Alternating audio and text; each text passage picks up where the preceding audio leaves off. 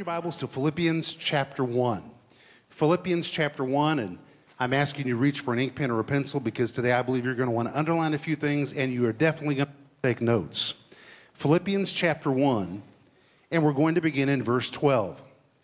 And in Philippians chapter 1, verse 12, the Apostle Paul writes these words But I would you should understand, brethren, that the things which have happened unto me, now, if you have an ink pen or a pencil, underline that phrase the things which have happened unto me have fallen out rather under the furtherance of the gospel. Then notice what he says in verse 13. So that my bonds in Christ are manifest in all the what? Palace. So now we find out in verse 12 something has happened to the Apostle Paul. And he says, I would not have you to, be, I want you to understand, brethren, the things which have happened unto me. How many of you know that sometimes in life things happen that you did not anticipate? And now something has happened to the Apostle Paul that has landed him in a prison, and he says the prison is in the imperial palace. At the particular time that Paul wrote the book of Philippians, an epistle which is called the Epistle of Joy. Everybody say joy. And the reason it's called the Epistle of Joy is because Paul writes about joy 19 times in the book of Philippians. And when you consider Philippians is only four chapters, and for him to write about joy 19 times in four chapters, this obviously is one of the highest points in his theme. And when Paul wrote the book of Philippians, he had recently come to the city of Rome. After he wrote the book of Philippians, he was later put under house arrest. But when he first came to the city of Rome, Paul was incarcerated in a prison which was called the Mamertine prison. Now, if you're taking notes, I would write that down. And if you consider yourself to be a researcher, it would be very good for you to go on the internet and look this up, or even better, buy my new book called A Light in Darkness where I really chronicle the Mamertine prison. And in fact, there are 75 pages of footnotes in this new book. And so, what is written about the Mamertine prison is completely footnoted, it's documented. The Mamertine prison was one of the two worst prisons in the entire Roman Empire. In fact, the two worst are both in the, book, in the New Testament. One was the Isle of Patmos, where the apostle John was sent. And the reason that Paul was John was sent to the Isle of Patmos was because right in the very middle of the city of Ephesus there was a huge square which was called Domitian Square. And the middle of Domitian Square, the emperor Domitian had erected a temple to himself. The temple was so magnificent, it was 300 feet long, it was 120 feet wide, and there was an entire priesthood that served in the temple of Domitian. And the only way you could survive in the city of Ephesus was if you at least tipped your head to the statue of the Roman Emperor Domitian. And history tells us that the Apostle John came into the city. He did not live in the city, he lived just outside the city. In fact, it's a very interesting study to see where John lived. You know, most of us in this day and age, we think how horrible it would be if you had witches or someone in the occult as your neighbor. But in fact, John lived in a house which was located on top of the hill right behind the temple of Diana, which we call the Temple of Artemis.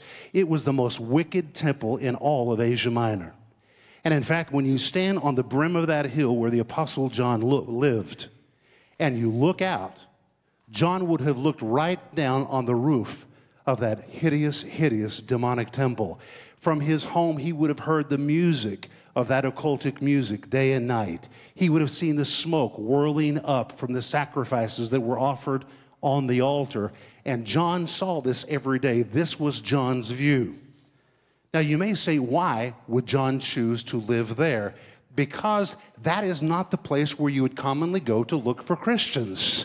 And so it was a very good hiding place for John as he provided oversight for all the churches of Asia Minor. People could come to him, and he didn't have to go into the city where he would be arrested for not worshiping an idol.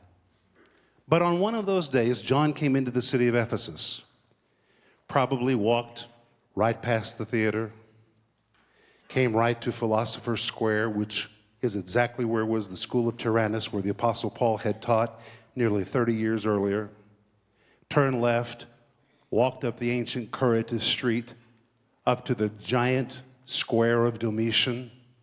And there in the giant square of Domitian was the temple of Domitian. And history tells us a soldier was watching when John walked past an idol of Domitian, and John didn't tip his head in worship of that statue. So, sometime later, there was a knock on his door. And when John answered the door, standing in front of him were imperial soldiers who arrested John and who transported him to the city of Rome, where he stood trial before the Emperor Domitian himself. An early Christian legend, but the problem is it's a legend repeated so many times by such great leaders, it really should be taken as fact. We are told John was ordered to be thrown into a vat of boiling oil. Well, normally when you would cook someone in boiling oil, it's kind of like cooking a chicken. After a few minutes, the skin begins to loosen from the bones until finally there's nothing left but bones. Then they drag the flesh hook through to grab the skeleton, to grab the remains, and to pull it up and show the remains of the person that has been boiled. The only problem was in this case, when the flesh hook came up out of the oil, John was riding the hook as it came up out of the oil and was completely untouched by the flames. Completely untouched. And the Emperor Domitian was so horrified at this man that he could not kill that he said, Get this man out of my sight, take him to the Isle of Patmos. Patmos was an open prison. Once you were deposited on the Isle of Patmos, you basically roamed for the rest of your life. There was no fresh water on the island of Patmos. There were very little trees on the island of Patmos. It was basically just a big rock. And on the very peak of Patmos was a temple to Artemis or a temple to Diana, the very same temple which had been in the city of Ephesus. And where do you suppose John lived while he was on Patmos? He lived in a cave that was under the temple of Artemis. It seemed he could not get away from this temple. And while he was in that cave, living there with his associate whose name was Prochorus, John suddenly found himself in another dimension where he received the book of Revelation, and Jesus literally stepped into that cave, and John saw what no other eye had ever seen. It tells me it doesn't matter where you are, Jesus is able to meet you where you are. But Patmos was a horrible prison. The second prison, which I'm going to mention, and it was actually the worst of all prisons, was in the city of Rome, and it was called the Mamertine Prison. And the Mamertine Prison was located in the very bottom section of the imperial palace. And that's why Paul says in verse 13 that everyone in the imperial palace has come to know of the gospel because of my bonds. Paul was literally on the bottom level of the imperial palace. And the prison was not originally constructed to be a prison. In fact, it was a cistern which was designed to collect water and then as time passed and Romans became more sophisticated, it became the septic tank which collect the sewage from the imperial palace. So when we talk about the Mamertine prison where the apostle Paul was incarcerated, we're talking about a septic tank under the imperial palace which is designed to collect all the sewage, all the toilet water, everything stinking and foul that's come from every quarter of the imperial palace. And the majority of people who were incarcerated in this prison never escaped from this prison. They died for several reasons. First of all, because of breathing the toxins day after day after day. And in fact, the toxins were not just bad because of the sewage. When people died in this particular prison, their bodies were not retrieved. Their bodies were allowed to float on top of the sewage and just rot, which was very convenient for the rats who would crawl all over the top of the sewage in order to eat sewage and to eat human remains. And so, just by being incarcerated there, breathing the fumes, breathing the toxins, people could die. Interesting that the Apostle Peter was incarcerated there once for nine months. Nine months. When we have the book of Philippians, Paul had been incarcerated there for two months. 60 days he had already been held in this place. The other reason that people died in the Mamertine prison was because there were no chairs. You couldn't sit because it was all sewage. You couldn't lay down because it was all sewage. So they would chain you with your hands above your head.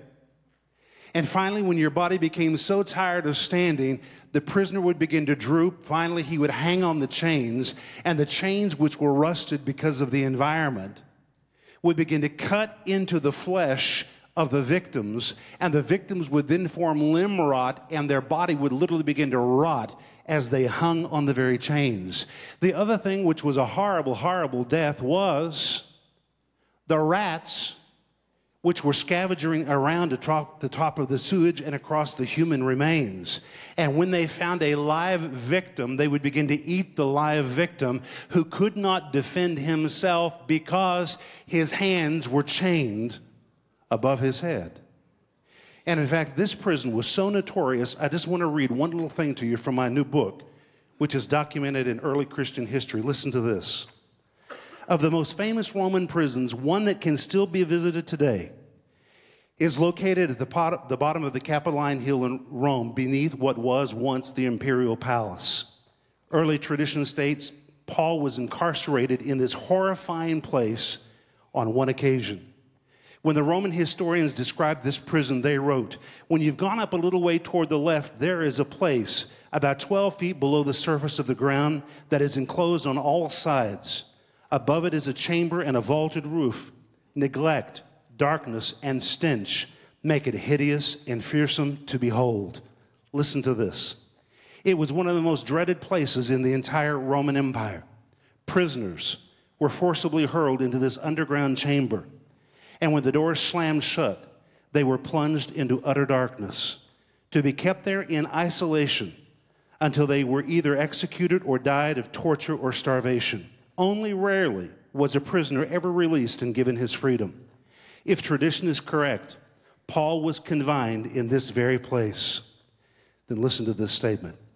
It is believed that those who died in this prison were cast through this very door, a door, into the Tiber after their corpses had been displayed for several days on the steps leading into the upper chamber of the prison. Rats roamed through the prison, feeding on sewage and dead bodies yet not thrown into the river.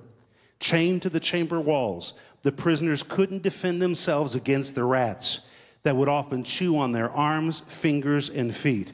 It was a grim, disgusting, brutally painful place. This was the condition of the Mamertine prison. Now, why did I tell you all of that?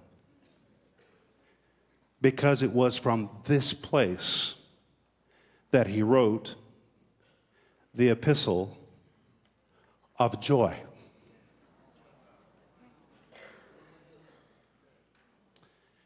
Now, we all tend to think from time to time that we've got it pretty bad in life. Have any of you just honestly felt like life is not all it's cracked up to be? Have any of you ever just wished you could wrap things up and just exit planet Earth and just call this deal done? Well, when you come to, to Philippians chapter 1, Paul had been in this miserable place for two months. It was very rare for a man to survive two months inside this prison. But what made the difference for Paul was that he was a Roman citizen. Everybody say Roman citizens. And when you were a Roman citizen, you had privileges that other people did not have. For instance, if you were a Roman citizen, you were guaranteed the right of food. Maybe not much food, but you were guaranteed a little food every day. If you were a Roman citizen, you were guaranteed the right to receive mail one time a month. If you were a Roman citizen, you were guaranteed the right to write a letter one time a month.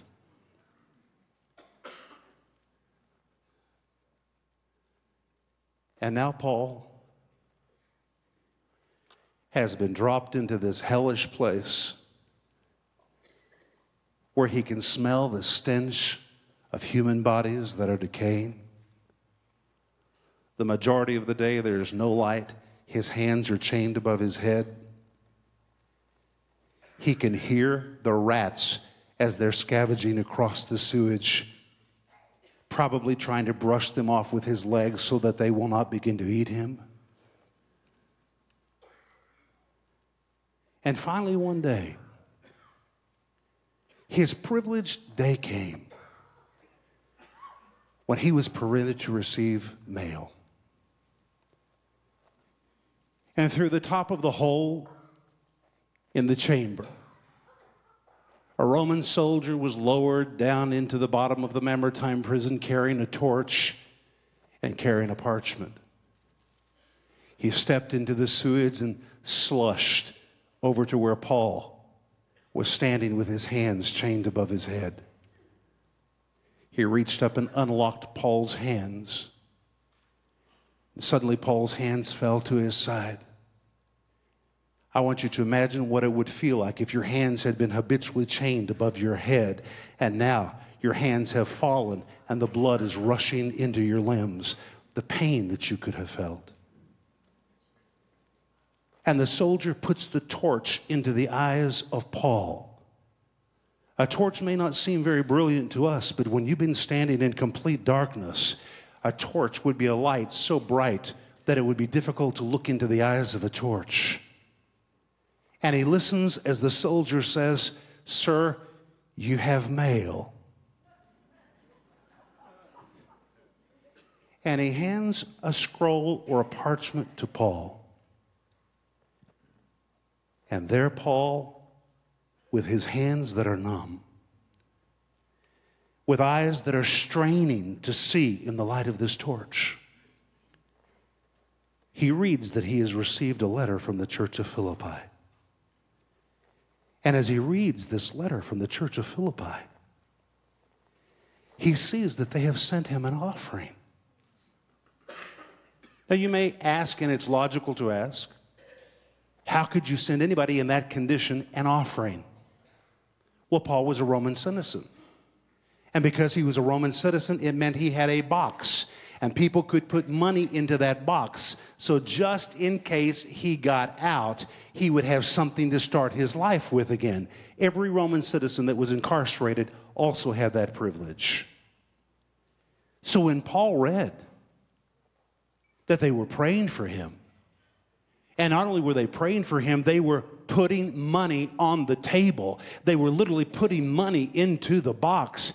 This was the best news that he had heard for 60 days. Number one, it means somebody knows where he is. Imagine the hellish thoughts that went through his mind during those 60 days. Does anyone know where I am? And in fact, when you read the book of Philippians, it seems he only had contact with two people in the outside world Timothy and Epaphroditus. Besides that, Paul was completely in total isolation. But now he gets a letter, and he hears the church of Philippi is praying for him. And not only are they praying for him, they're believing for him. How does he know that? They put money in his account. If they put money in his account, it means they're believing he's going to come out of that place. And that is why his words in Philippians chapter 4 are so important. He writes to them and he says, I have received the offering which you sent me in the hands of Epaphroditus. And do you remember what he called the offering? He said, It is an odor of a sweet smell. It was the sweetest thing he had smelled for 60 days. That offering brought a fragrance into that hellish place.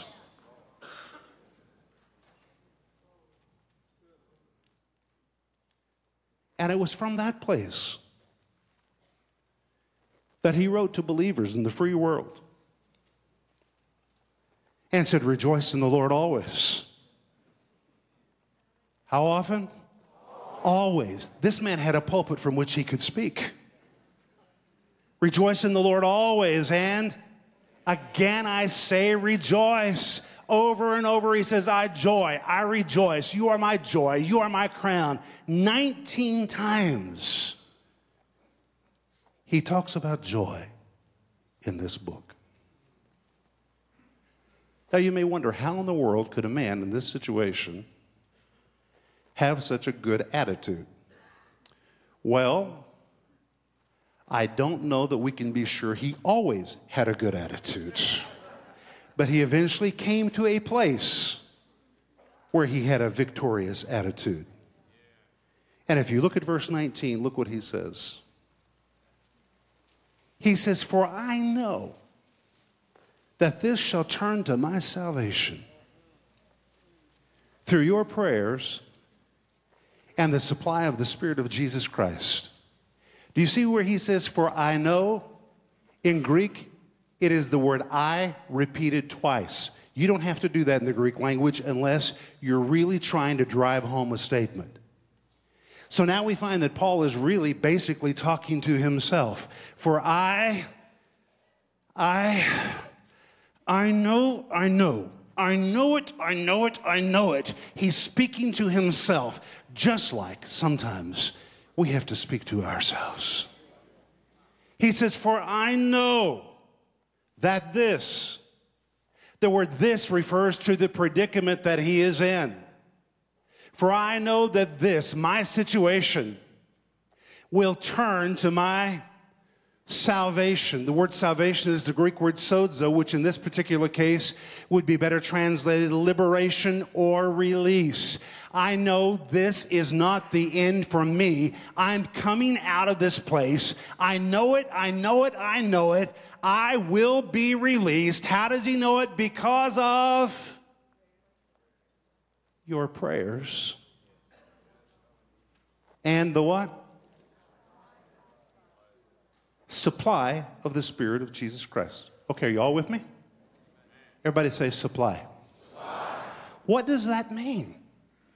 The supply of the Spirit of Jesus Christ. Well, the first time I studied that word supply in Greek was in the year 1983. And when I opened my Greek New Testament and read this word supply, I was completely baffled because if you translate it literally, it makes no sense whatsoever. The word supply is the Greek word epikoregias. The word epi, EPI, means on behalf of, as if you're going to do something on behalf of someone else. The second part of the word is choregias. The word choregias is where you get the word for a choir or a choreography. Choregias. So this is getting a little stranger the longer we look at it. First, we have the word epi, which means on behalf of. Then you have the word choregias, which describes a choir or a choreography or a theatrical musical production. And when you compound the two words together, they form the Greek word epikoregios, which literally translated means something that has been done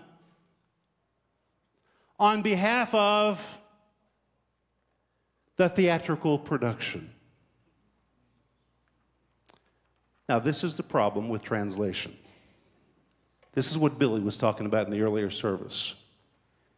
If you translate this word exactly, you will not understand this word. It would literally be translated For I know that this shall turn to my salvation through your prayer and through the action that was carried out on behalf of the theatrical musical production of the Holy Spirit. Well, that doesn't make any sense. So when you come to a word like that that is so unique, then you've got to dig a little deeper to find out why in the world did he use this word? Where did this word come from? And you've got to remember that the Apostle Paul was a very intelligent man. There was not one word he used that he did not use for a specific reason. Just like the Hebrew text, you can stop on any word in the New Testament, and if you open any word, it will give you an entire picture all by itself. So where did this word epikouragos come from? Where does the word supply come from? And why did Paul use it in this verse? The word supply, epikouragos, some kind of action which has been performed on behalf of a choir or a theatrical production. Where did that come from? Here's where it comes from. The first time that word was ever used was when there was a huge theatrical production in ancient Greece. And the people that were involved in the production had trained and they had prepared and they had given everything they had for this production. And just when it was time for the show to go on the road, the director came, said, We have exhausted all funds, we have depleted everything that we have. The show is canceled, the show is over.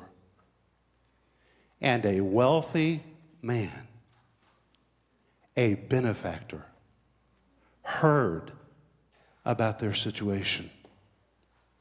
And when he heard they had trained and were prepared, when he heard that the show had suddenly been canceled, this wealthy man stepped forward and epikouragos, he gave a gift on behalf of the choir. And what he gave was a supply so magnificent that they didn't know how to use the funds. It was above and beyond anything they could have ever dreamed. But when he gave them the supply, suddenly they were re empowered so the show could go back on the road again. That's where the word supply comes from. So when Paul says, I know I know it, I know it, I know it, I know that this, this place where I am is not my fate, it is not my destiny. I know this is going to result in my salvation, my release, my rescue.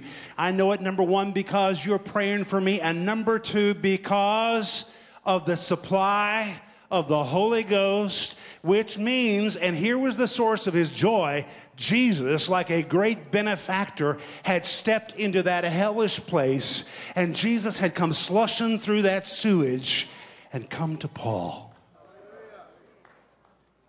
And figuratively, it was as though Jesus had said, You may have thought this was the end of the road for you, but let me give you what you need. And Jesus gave him a new supply, a supply of the Holy Ghost.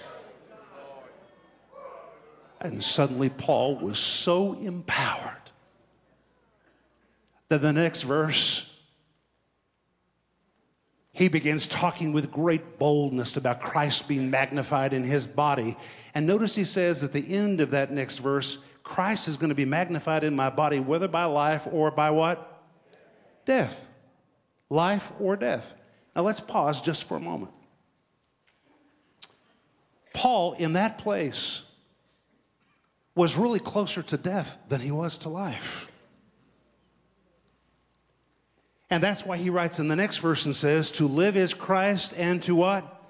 Die is gain. As far as he was concerned, it would have been a lot better just to pack it up rather than live in this situation. To live is Christ, but hey, the idea of dying is a pretty nice thought at this moment. To die is gain. And then notice what Paul says in the next verse. He says, What will I choose? Now, that is an amazing statement because it appears that Paul had in his hands the power of choice, whether he would go on living or whether he would pack it up and die. He says, What shall I choose? The King James Version says, I wot not, which means literally, I don't know. I'm still making my mind up on this question. And then he says this in verse 23 For I am in a strait between two, having a desire to depart and to be with Christ, which is far better. Do you see where he says, I'm in a strait? That word strait describes a tug of war. On one side is life, on the other side is death. Paul was in the middle. And he's not just thinking about death, he is surrounded by death. He is in a prison where human limbs, rotting bodies, are laying all around him. And the bodies will continue to lay in that prison until the tide gets high enough to wash it all out into the local Tiber River. And until that happens, Paul is going to stand there among those decomposing dead bodies. He is completely surrounded by death. And he says, I'm in a strait between two. I am the rope. And on one side, life is tugging on me, and on the other side, death is tugging on me. I'm in a strait between two. And then he says, having a desire, the word desire describes a great, intense desire, which means this is not a fleeting thought. He's been in this prison long enough to really think it through. And if he really could do what he would like to do, he would just pack it up, say, Let's go home, say, Death, take me and get me out of this place. In fact, look at how he describes death having a desire to do what? Depart. And to be with Christ, which is what? Aren't you glad it's far better? But the word depart was a Greek word which was used in two ways. First of all, the word depart was used when a Roman army had been fighting for a long, long, long, long, long, long time, and finally the last battle was finished, and it was time for them to break camp and head home. So, in one particular way, Paul could have said, I am so tired of this. I've given everything. I have fought my final battle. I am ready just to pack it up, break camp, and go home to heaven. But the second way this word was used, depart, was to describe a ship a ship that's sitting in stagnant waters. It has no movement. It's not going anywhere. You've got to set the sail and let the sail catch the wind. And the wind then drives you onto your ultimate destination. Paul was literally saying, I'm tired of being in this stagnant place. I think the greatest thing of all would just be to set my sail and catch the wind and let the Holy Ghost take me home. But then he says in the next verse,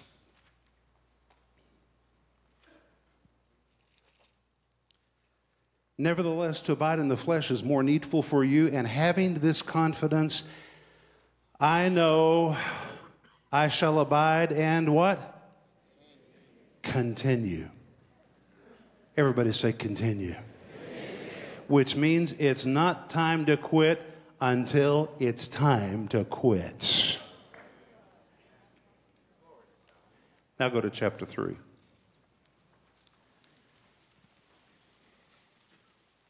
Chapter 3, verse 10. What a remarkable statement.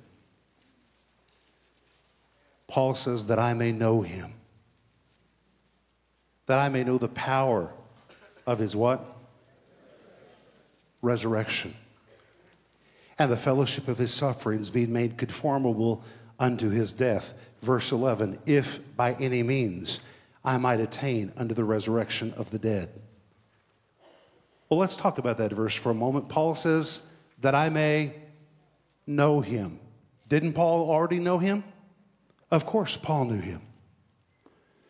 That I may know the power of his resurrection. Paul already knew the power of the resurrection.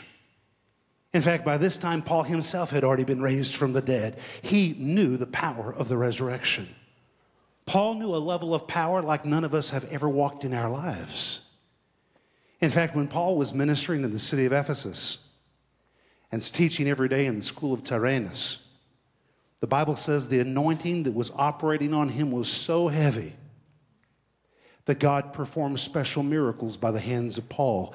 When you read that special miracles in the Greek language, it describes Paul falling into something that took him off guard, took him by surprise. It was a level of power he had never experienced at any other previous moment in his ministry. He fell into a flow of power that took him off guard and completely by surprise. And in fact, that level of power was so high that even his clothes were saturated with the anointing of God. And people were coming from all over Asia Minor to take pieces of his clothing, and even his clothing would drive out demons and would cure infirmities. So Paul knew power. But then in the following verse, he says, If by any means I may attain unto the resurrection of the dead. Now, keep in mind where he is, what he's thinking. He's close to death. He's deciding now he's going to live. He's not going to break camp. He's not going to set sail. He's going to abide in the flesh. He's going to continue. Everybody say, continue. But in order for him to continue, he has got to move into a level of power like he's never known ever in his life. Because only real resurrection power is going to lift him out of this place of death. And in fact, when he says, if by any means I may attain unto the resurrection of the dead, he's not talking about the final resurrection of the dead. The Greek says that I might experience an outstanding, a standing up in the midst of all of this death. Now, what do you think Paul was doing in that prison? When he was so close to death, why do you think he decided he was not going to check out? Because he did a review in that solitary place. And if you look at the next verse, he says, Brethren, I count not myself to have apprehended. Count not is a bookkeeping term. It describes a bookkeeper who has two pages in front of him, and both pages have different numbers. One page is the projection, or one page is the vision, the other page are the actual numbers. And Paul said, Brethren, I count not. I've looked at the pages, I've looked to see.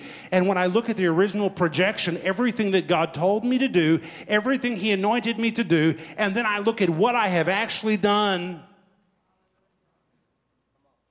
I haven't attained. I've not finished what God has told me to do. He could have said, I've started more churches than anyone else. I'm the walking embodiment of divine revelation. I've done what no one else has done. But that is not what mattered. He had not fulfilled everything on that page of projection.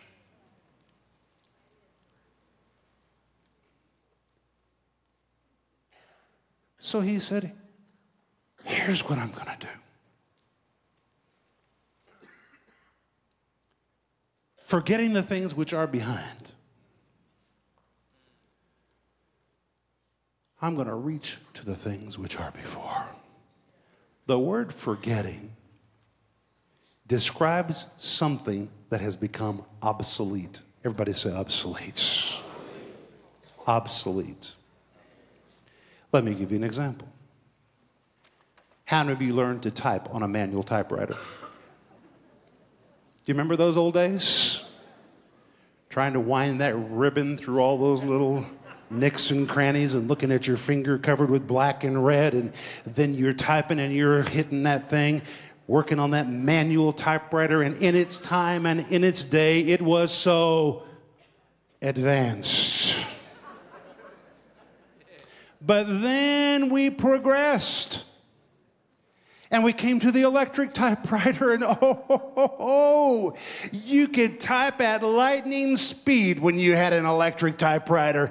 And then IBM produced the Selectric typewriter, which had a movable ball so you could change the font while you were typing. In one letter, you could have multiple fonts take it on, take it off, take it on, take it off. And then, so you didn't have to use whiteout chemicals anymore, they developed the little whiteout button, and wow, now we can hit that button and correct our mistakes. Technology is just flying right in front of us. Then the computer came along. And I had a Macintosh. Of course, they were all laptops. And mine stood about this tall. It's about this big square. And I was writing, writing, writing, writing, writing. That's back when I was writing Dressed to Kill. I bought a special suitcase for my laptop computer became my laptop. I'd put that huge computer in that case, throw it over my shoulder. It was so heavy, I broke the blood vessels in the top of my shoulder. And I'd walk through airports carrying that computer. I would come to flight attendants and plead with them to please let me bring it on board. I'd come to the hotel, take it out, open it up, set it on the table, sit down and write, save everything on my little floppy disk. And wow, I was so sophisticated. This technology was just amazing.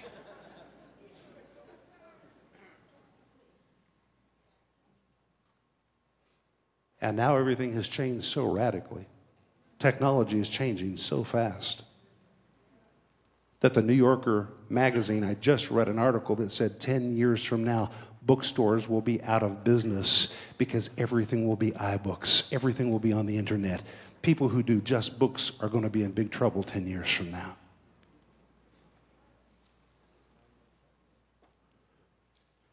People don't carry books. So please, buy my new one as fast as you can. That's a truth.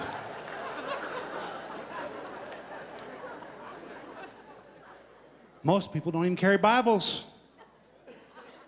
What do they carry? Their telephone. It's all right there.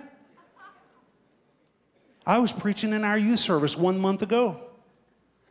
I'd been preaching every week in the youth service. And there was a girl in the front row. I thought she was texting somebody every single week the whole time that I was preaching.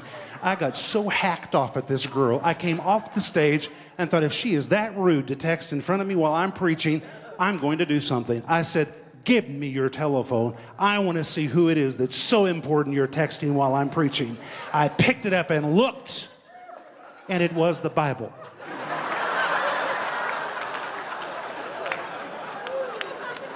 She was with me.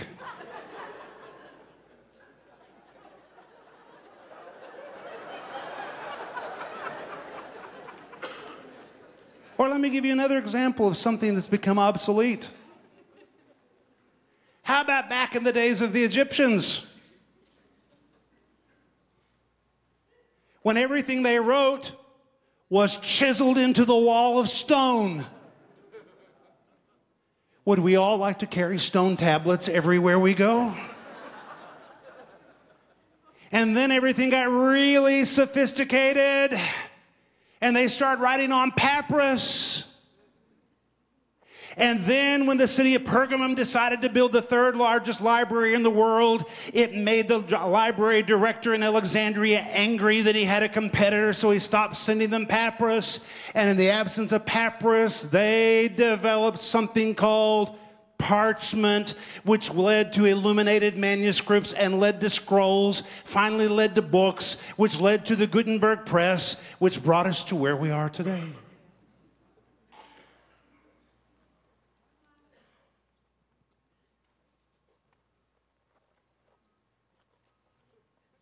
All of it was progress. You couldn't have had papyrus if you hadn't started by writing on stone. If they hadn't written on papyrus, probably they would have never written in parchment. If they hadn't had parchment, they could have never developed illuminated manuscripts. If there were no illuminated manuscripts, probably there would have never been the Gutenberg press. If there was no Gutenberg press today, you would not be holding the Bible that is in your hands. But how many of you know that if we stopped at any point along the way, we would have become obsolete? Does everybody understand?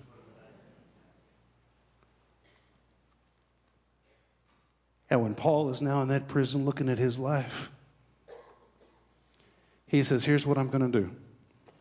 I obviously have not fulfilled the vision. There's still more for me to do, so I'm going to forget what's behind me. He's not talking about sin, he's talking about his accomplishments. It's his accomplishments that could have stopped him, that would have caused him to be satisfied. He said, I'm going to forget it all, I'm going to put it behind me. That was yesterday's victory, not today's. It's old already, therefore it is obsolete.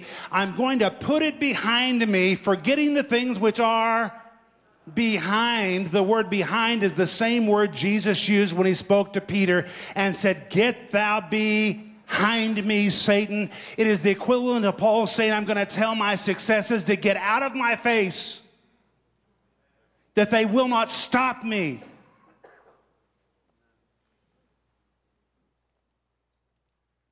And I'm going to reach forth to the things which are before.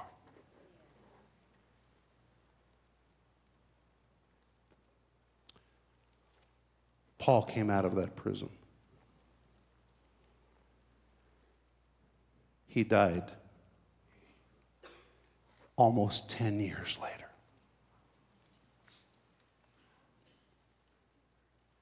That last 10 years was his most effective ministry. What if he had given up sooner? He would have missed the most productive years of his life. He had to make a decision. I'm not going to stop until I'm done.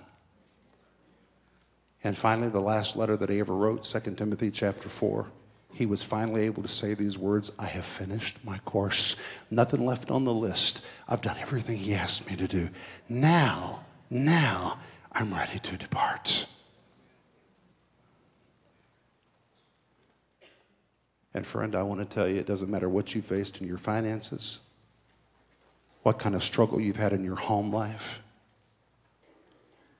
Maybe, like Pastor Happy said in the first service today, you're discouraged with your church because half of them are late to every service. Get your eyes off of all of that. You need to look at the list in front of you and say, Have I done what I was told to do? Have I done what was told to do?